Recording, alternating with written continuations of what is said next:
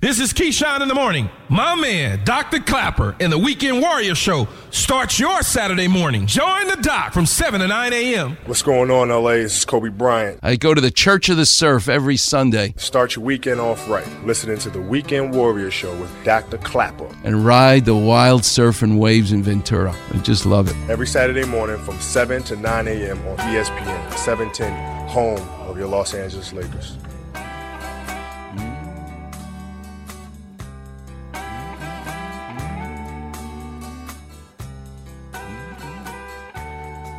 Welcome back, Weekend Warriors. Those are the Sandals. That's the theme from my favorite movie, The Endless Summer. I got to take care of Bruce Brown. Hurt his shoulder. That actually put him his shoulder back together for him. A highlight in my life to be able to take care of that guy. He discovered this group and had them do the soundtrack for the movie The Endless Summer. Yesterday, I did a very interesting shoulder surgery amongst the five big cases that I did. Because the diagnosis was that of a frozen shoulder. The fancy word is adhesive capsulitis. The Klapper vision is that beautiful ball and socket joint that makes up your shoulder. It's the most mobile joint in the body. 180 degrees of movement. Lift your arm way above your head. 17 different muscles attached to the shoulder blade. It's like the ultimate puppeteer. All those strings attaching to all those different limbs so the puppeteer can make the puppet move. That's what your muscles and tendons look like. But very commonly, more so than you think, you get a bone spur in your shoulder. You get older. And you don't want to move your shoulder. Well, if you stop moving it, it freezes up. And the Klapper vision is that vacuum pack. I used to love those green giant broccoli with cheddar cheese. My wife would shoot me if she heard, she heard me saying this. Klapper. You're going to eat frozen vegetables? I love that. You know, canned vegetables, frozen vegetables. Listen, this is what I ate growing up. Dr. Klapper but they vacuum pack green the Jolly Green Giant. That broccoli with that cheddar cheese. Oh my God, I'm sure it's not cheese. I'm sure it's like Velveeta. It's just yellow goo. But let me tell you, you want a great Philly cheesesteak? You don't want real cheese on it. You want that yellow goo. And if you go to Philadelphia like I did just to get a cheesesteak,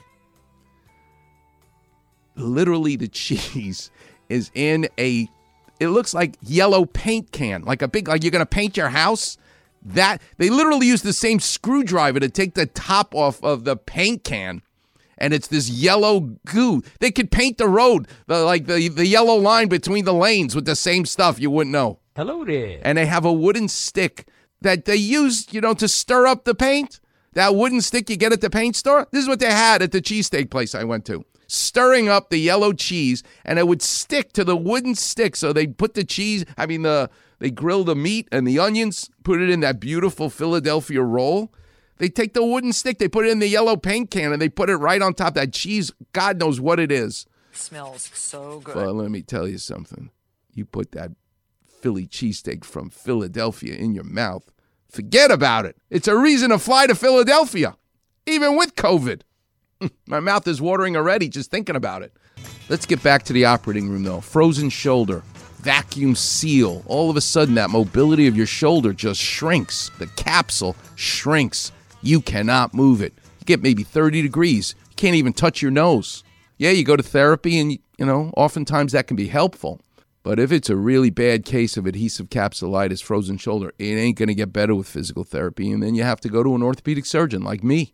And so, under anesthesia with muscle relaxation, First, you lie down on the operating room table, and then you position the patient, and we call it a beach chair position 90 degrees of hip flexion. You're pretty much sitting up. That's how I like to do it. Some surgeons like to do shoulder surgery with you lying on your side. I don't like that.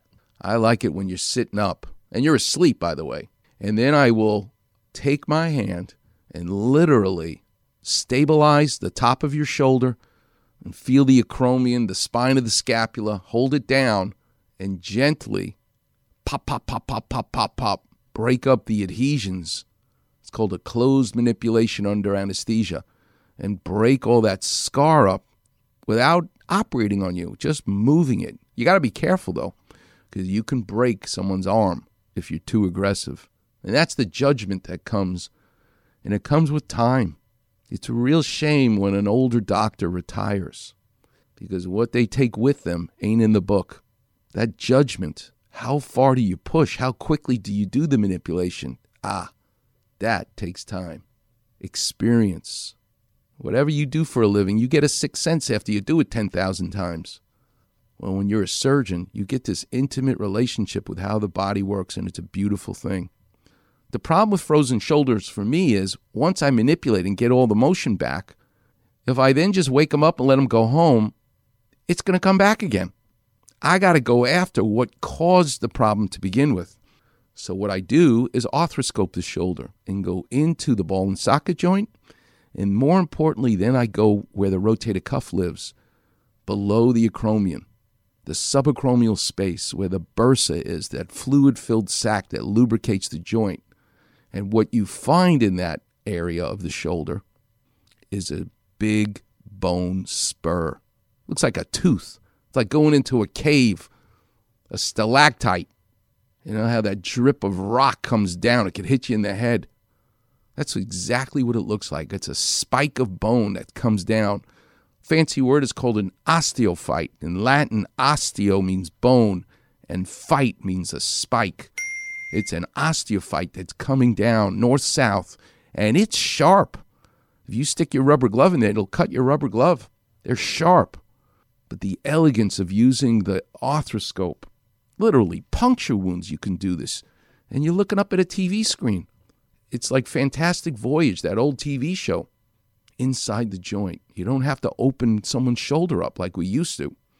You can do it all percutaneously and you see that red swollen bursa, almost uh, has a Klapper vision. It's like you got poked in the eye. Klapper vision. It's red, it's swollen. Well, that's what the inside of your shoulder looks like when you have a bursitis. It's kind of like a bloodshot eye.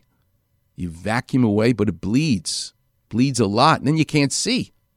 So you have to be careful to use a laser, an electrocautery type device, which cauterizes the rich redness and it makes it not bleed. And then lo and behold, there it is that tooth, that osteophyte, that spur. This is why I love sculpting, because guess what I use next?